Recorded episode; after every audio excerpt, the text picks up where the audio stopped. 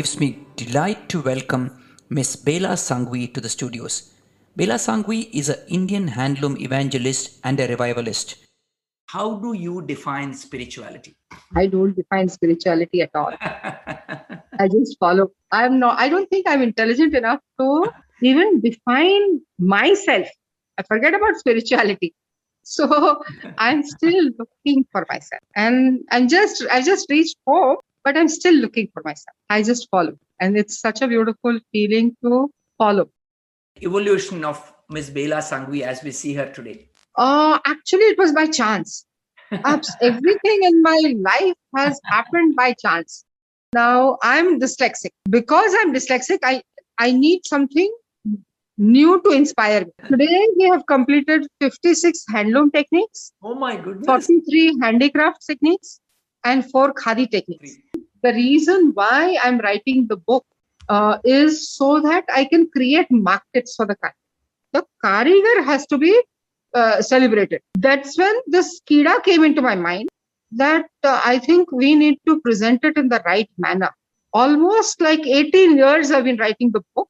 And there is a whole big journey because it's almost like five volumes. I want to create an encyclopedia. Let's talk of Belaa Sanghvi Designs. I started with Aavartar. Purnakala got established. Then I started another company called Navarishi Design Solutions Private Limited, only for consultancy work and design and business re-engineering in this sector. We need a one heading. One umbrella. One umbrella. Belaa Sanghvi Designs kind of got developed. Four decades in the textile industry. How has the whole industry evolved or changed, Belaa ji? It has not changed, unfortunately. Every term Dick and Harry is saying, yeah. They are doing revival. What is revival? I want to talk about the hands and the legs and the bodies behind the people who make uh, all of these. So the weavers.